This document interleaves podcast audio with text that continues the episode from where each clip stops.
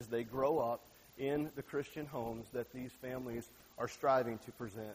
You know, as little kids, especially, you know, parents, as your child is young, you have all this hope and this potential and these dreams and these plans for our children. It's our desire to, to help them, uh, to equip our children so they can face the challenges and overcome the difficulties and seize the opportunities that are presented to them as they go throughout their life. Uh, over the past several weeks, we've been doing a series on parenthood, and we've, uh, we've been focusing on our role as parents as how we are to train our children, how we are to correct and, and discipline our children, all while encouraging them and making uh, ourselves, uh, making our children our top priority so that we can influence them and model what it means to be in that life changing relationship with Christ. You know, as a parent, you have a different perspective than your child does. To put it very simply, you're old, or older, maybe that's a better way to put it. You're older and hopefully wiser than your child, and so you have this wisdom to pass on to your children. But the reality of the situation is, at times, you're going to feel very ill prepared for the upcoming challenges.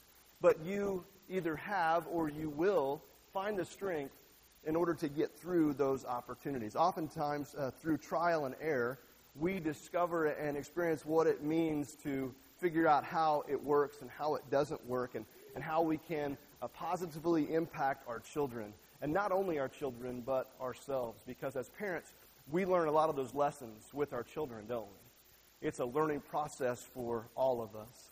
And in light of our parent child dedication that we had this morning and our series on parenthood that we recently completed, uh, it, I've really continued to be thinking about what it means for us to be children of God. What does it mean for God to be our Father? And what does it mean for us to follow Him? You see, like the parents that we saw up here this morning, and like you as a parent, you have hopes and dreams for your children. I believe God has hopes and dreams and plans for us as well. You see, God having plans and hopes and dreams for the people He loves is nothing new. It's the story of the Scriptures.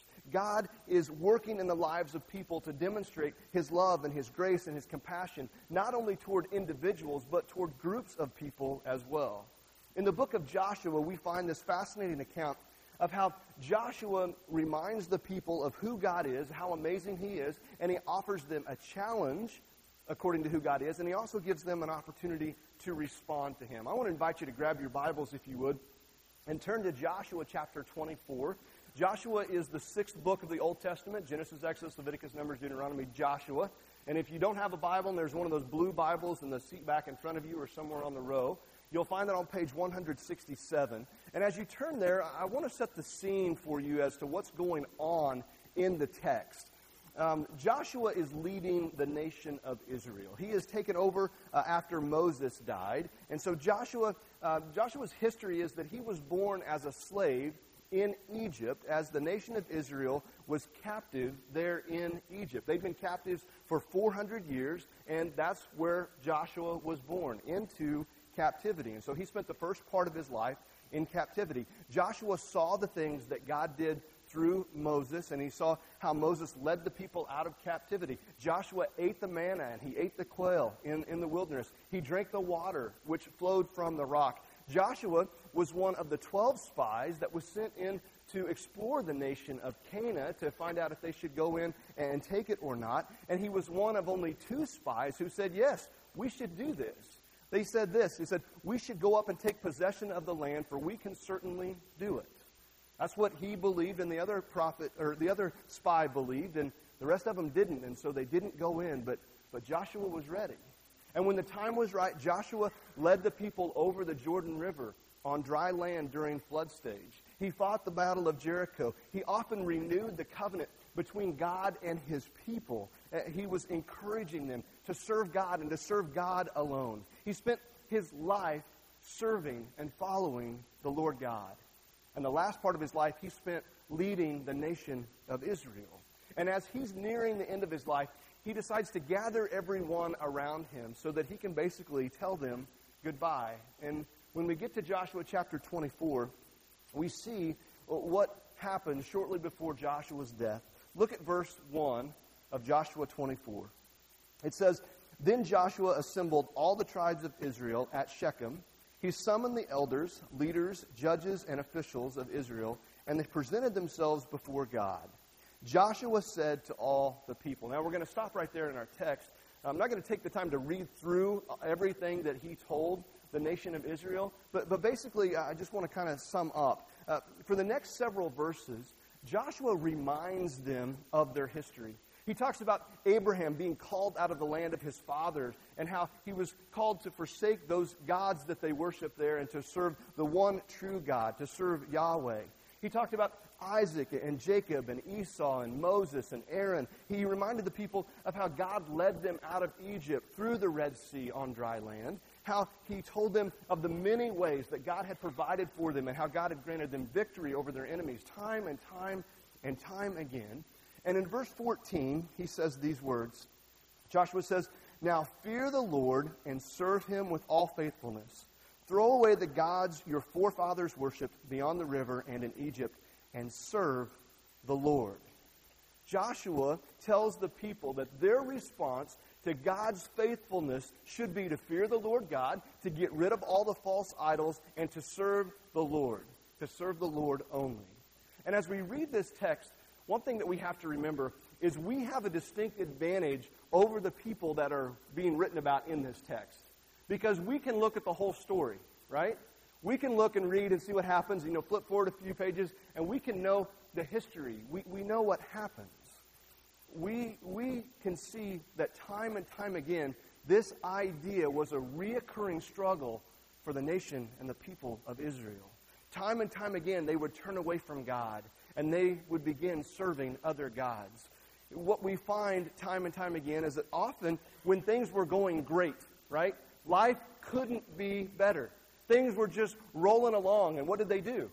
They forgot about God. They began relying upon themselves and what they could do on their own. They began kind of saying, hey, we've got this whole thing figured out. And they would turn away from God and they would forget how good they really had it because of who God was. And then something would happen and, and, their, their lives would begin to unravel and they would cry out to God. They would repent. They would turn from their wicked ways. They would begin once again worshiping the Lord and God would come through and deliver them. You know, as a pastor, I see this happen often. In a lot of ways, many of us, we are just like the Israelites. Things are going well, and what do we do? We become pretty self sufficient, don't we? We become pretty good. I'm just pretty good at what I do. Look at me. And, we, we start to rely upon ourselves. We allow other things to take priority over a relationship with God. We worry, uh, we worry about ourselves. We're, that's what we're concerned about. And when we neglect the needs of those around us. I said this a few weeks ago, and I think it's very true. Most of the time, when someone finds their way into church for the first time or for the first time in a long time, it's usually not because life is going amazing and everything's perfect. Often it's because something has gone wrong or something's troubling them and they are looking for answers. And they need help and they need guidance and they need love and they need direction. They need to know that they're not alone. They need to know that there's other people out there that are struggling as well and they're serving God and they're doing the best they can to follow Him. One of the amazing things that I get to do is I get to visit with people and, and talk to them about what it means to discover and experience that relationship with Christ and how that can truly change their life in amazing ways if they, if they will allow Him to. Now, having said that, I know that there are some out there that would say, once you turn your life over to God, your problems will melt away. That it's going to be easy street and you can have green lights and walks in the park from here on out. And yes, I have seen that happen to people, and I just stand back and, and I'm amazed at that. But what I see more often than not is how God shows up in the middle of the mess and how God gives the person the, the understanding of his presence and how he's been there all along and how God gives them strength, how God gives them peace, and how they begin to trust the Lord with all their heart, with all their soul, and with all their mind and all their strength. And they begin to not lean on their own understanding, but instead to lean upon God so that God can help them through the situation and face the consequences of their decisions and their actions. And that's how they begin to learn what life is truly like because they experience His grace and His peace and His hope in the midst of the mess, not just to be removed from the mess. And the irony is that even as God demonstrates his faithfulness, we continue to struggle. We look around, we read his word, we see what he tells us, and we still struggle. And it's almost as if Joshua knew that's what was going to happen to the, to the people, to the nation of Israel. He knew that they were going to forget and that they would get it wrong. Look at verse 15. Look at what he says to the people. But if serving the Lord seems undesirable to you, then choose for yourselves this day whom you will serve, whether the gods your forefathers served beyond the river or the gods of the Amorites in whose land you are living. Joshua says, Look, I get it, I understand. You may not want this. You may want to go a different direction. This may not be uh, your choice. You live where you live, you have what you have, you experience certain freedoms because of who God is and what He's done for you, but you may not want that. You may want to choose something else. In the New Testament, we see Jesus tell a story in Luke chapter 15. We often call it the story of the prodigal son. I think it should be renamed the story of the forgiving father, but that's you know, neither here nor there. You probably know the story, right? Jesus tells it uh, of this man who had two sons, and the younger son comes to the father and says, I want my inheritance. And the, the father, reluctantly, I think, gives it to his son, and his son goes off and his son, in a very short period of time, spends all of his inheritance on wild living, and he's broke, and he finds himself serving pigs, feeding pigs, and, and he is so hungry that he's longing to eat the food that the pigs are eating. Anybody else grow up on a farm and see what you feed pigs?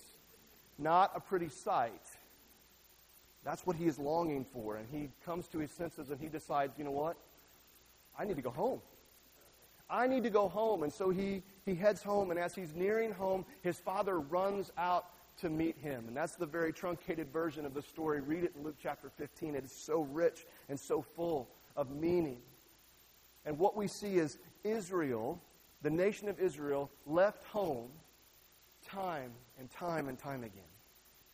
And every time they would turn around and come home, God would run to meet them time and time again. We see it all the way from Joshua all the way through to the time of Jesus. Just like the father welcomed the son home, he throws a party for the son because he is overjoyed because the son that was lost has been found. When people turn toward God, God throws a party.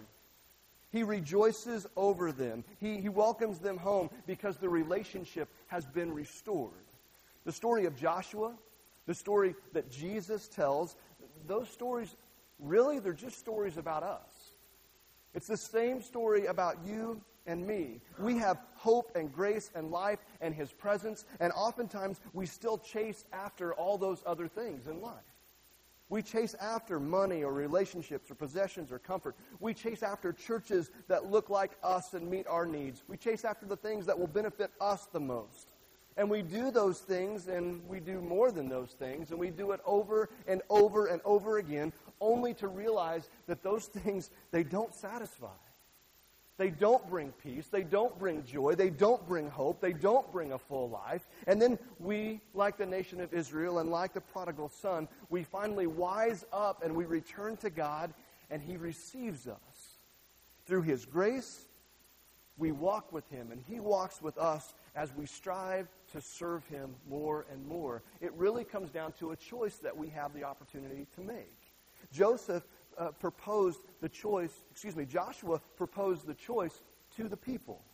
And after doing so, he said, Here's your choice. Here's what you get to do. But I want you to know here's what I'm doing. He said these words He said, But for me and my house, we will serve the Lord. Would you say that last part with me? We will serve the Lord. One more time. We will serve the Lord. Joshua says, You choose. You make a choice. But as for me and my household, we're going to do what we've continued, we're going to continue to do what we've always done, even since we were slaves back in Egypt. We are going to continue to serve the Lord. And Joshua says, Look, I understand this may be difficult for you. It's been difficult for me. I've been leading you, right? And if you know anything about the nation of Israel, that was not easy. And Joshua knew it was not going to be easy. He knew that life wasn't going to be easy, but he also knew that he was not going to stop now serving the Lord who'd been faithful to him, the Lord who had protected him, the Lord who had brought him to this place. He said, I'm going to continue to trust, I'm going to continue to serve him.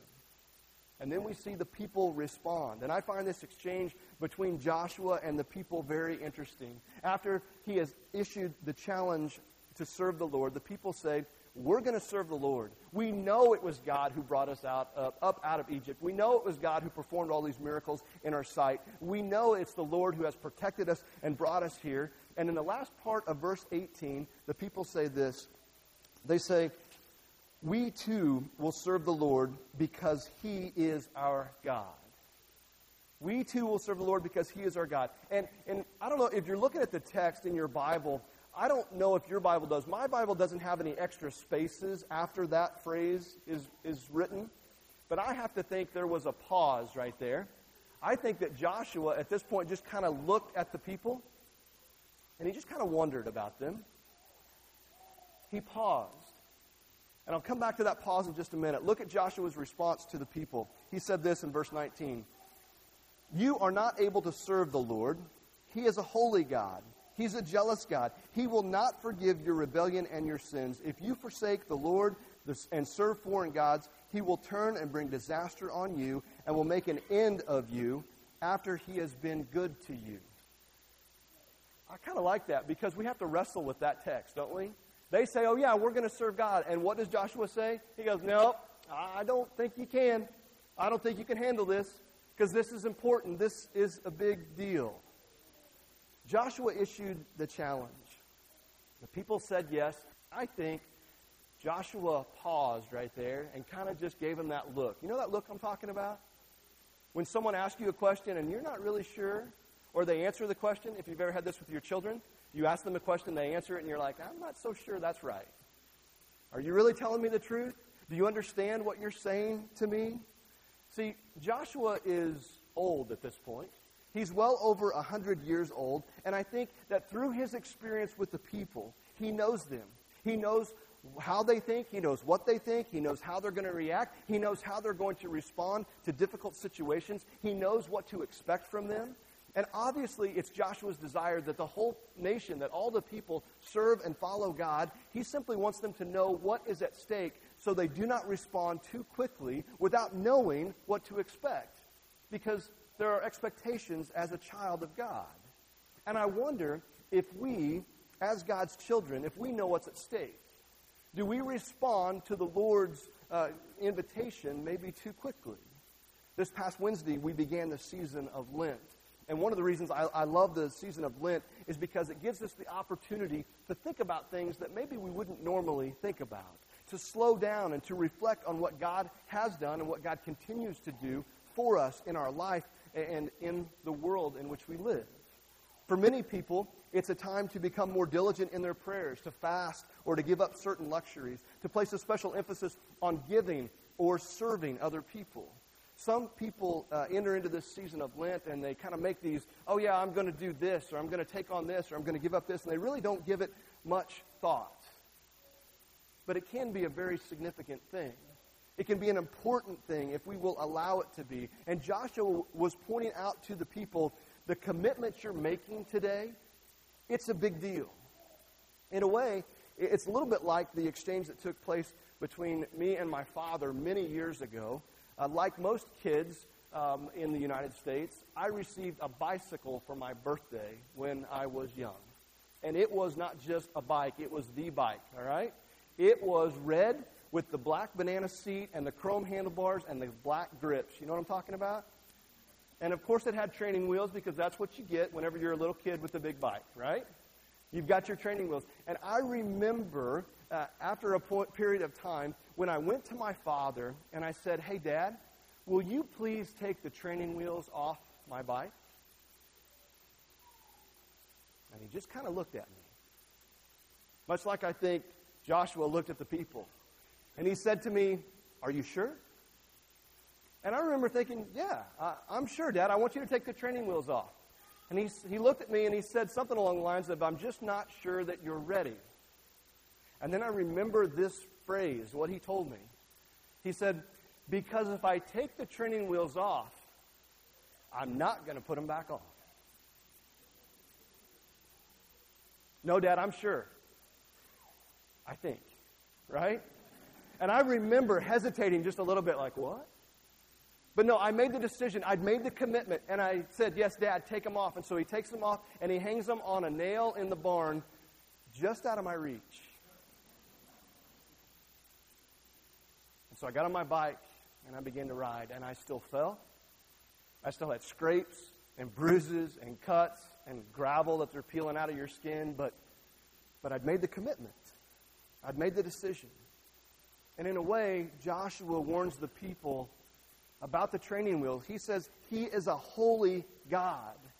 He reminds them, he, he emphasizes the commitment that they're making and how significant that commitment is. It's important. It's not something where you can just change your mind later. It, it is, it's like the bike. The training wheels are coming off and they're not going back on. Are you sure you're ready for this? And the Israelites said yes. They responded, We will serve the Lord our God and obey him. And so Joshua made a covenant between God and the people, a covenant that said that they would enter into this covenant with God to serve as a reminder of the commitment that they had made. And if you're a follower of Jesus, when you came in here today, you entered into that covenant. And every day of your life, as you wake and as you go about your day, you have the opportunity to renew that covenant relationship with God in what you say and what you do, because that is what it means to be a child of God. It's what the story of Joshua and the nation of Israel teaches us. It teaches us that we make mistakes and we sin and we worship false gods. We crash our bikes and it hurts. And there may come times when we want nothing more than just to put the training wheels back on because that's easier. And God says, no, the training wheels are off, but I'm with you. I'm walking with you. And when we fall, He picks us up, He brushes us off, He cleans us up, He makes us new, He gives us His grace, and He puts us back on the bike so we can try again. And one of the things I love about being, the, being a believer is the opportunity to ride with other believers, to gain wisdom from those who've been riding their bike a lot longer than I have, to ride with people that are in the same life station I am so that we can kind of share in those struggles together to gain energy from those new people that jump on board and they start riding and they're just all full of, you know, you're like, you got to remember what that's like. We encourage one another. And that's why what happened here this morning with these parents is such a big deal. This morning, we watched and we listened as these four families made a covenant between themselves and God. And like Joshua said, they said, But as for me and my household, we will serve the Lord. They committed to depending upon God for strength and wisdom, to partner with God as they teach their child what it means to follow and trust Jesus, to rededicate their own lives to the Lord so that they may live it as an example of what it means to be in a relationship with the Lord. And as a church, we entered into that covenant as well. It's important stuff because we promise to love these children and to provide opportunities for them to grow while encouraging the parents to remain true to their covenant promises as well. Because if you've been down that parenting road very far, you know it's not easy.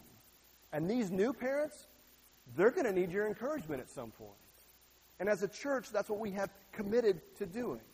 And here's the most amazing thing about a covenant relationship that we enter into with God God says, I'm going to uphold my end of this deal. I'm going to uphold my end of the bargain, even if you do not. And that's one of the amazing things about God that I do not completely and totally understand. But we are so used to in our world living in this contractual relationship where we say, I will if you will. And if you don't, I'm not going to either. But God says, even if you don't, I will. I will remain faithful to you. And I think that is so amazing in our life. He remains faithful and true, extending grace and love and compassion to us, even when we fail Him and even when we don't deserve it. I hope you know more than anything that God is for you, He is not against you. He wants a relationship with you. And He doesn't want you just to simply follow a bunch of religious ceremony or rules or rituals. He wants to enter into a relationship with you where you desire to know Him more and more and more each and every day of your life. And it's our prayer as a church that each and every one of us would enter into that relationship with God. And as we do that, we would also serve others to tell them more about who God is so that we may live our life as an example of someone who has discovered and experienced that life changing love of Christ in our life. And as we serve and extend grace and love to other people, we renew that commitment each and every day of our life. And we renew our, co- our covenant to being children of God. Joshua issued the challenge, and we get to offer you the challenge as well. We issue a challenge to you and an opportunity to respond. The band's going to come forward and they're going to lead us in a response time. It's a time for us to, to contemplate what God is doing and, and has done and will continue to do in our life and how we are to respond to Him. And maybe this morning it's time for you to respond to His invitation. Because Jesus says, Come to me, all you who are weary and burdened, and I will give you rest. Jesus says that we can come to Him and He will forgive us of our sins and wash us and make us clean again. And that we can call upon Him because He is there with us. He's here with us. And He wants that relationship. And maybe you need to enter into that relationship for the first time. Maybe you need to rededicate your life to Him. Maybe you need to be obedient in baptism. Maybe you just want someone to pray with you or to talk to you about what's going on in your life. We would love to have the opportunity to share with you. So if you want to talk to someone, we invite you. You can make your way over to the cross here in just a minute. You can, you can find one of us and talk to us afterwards.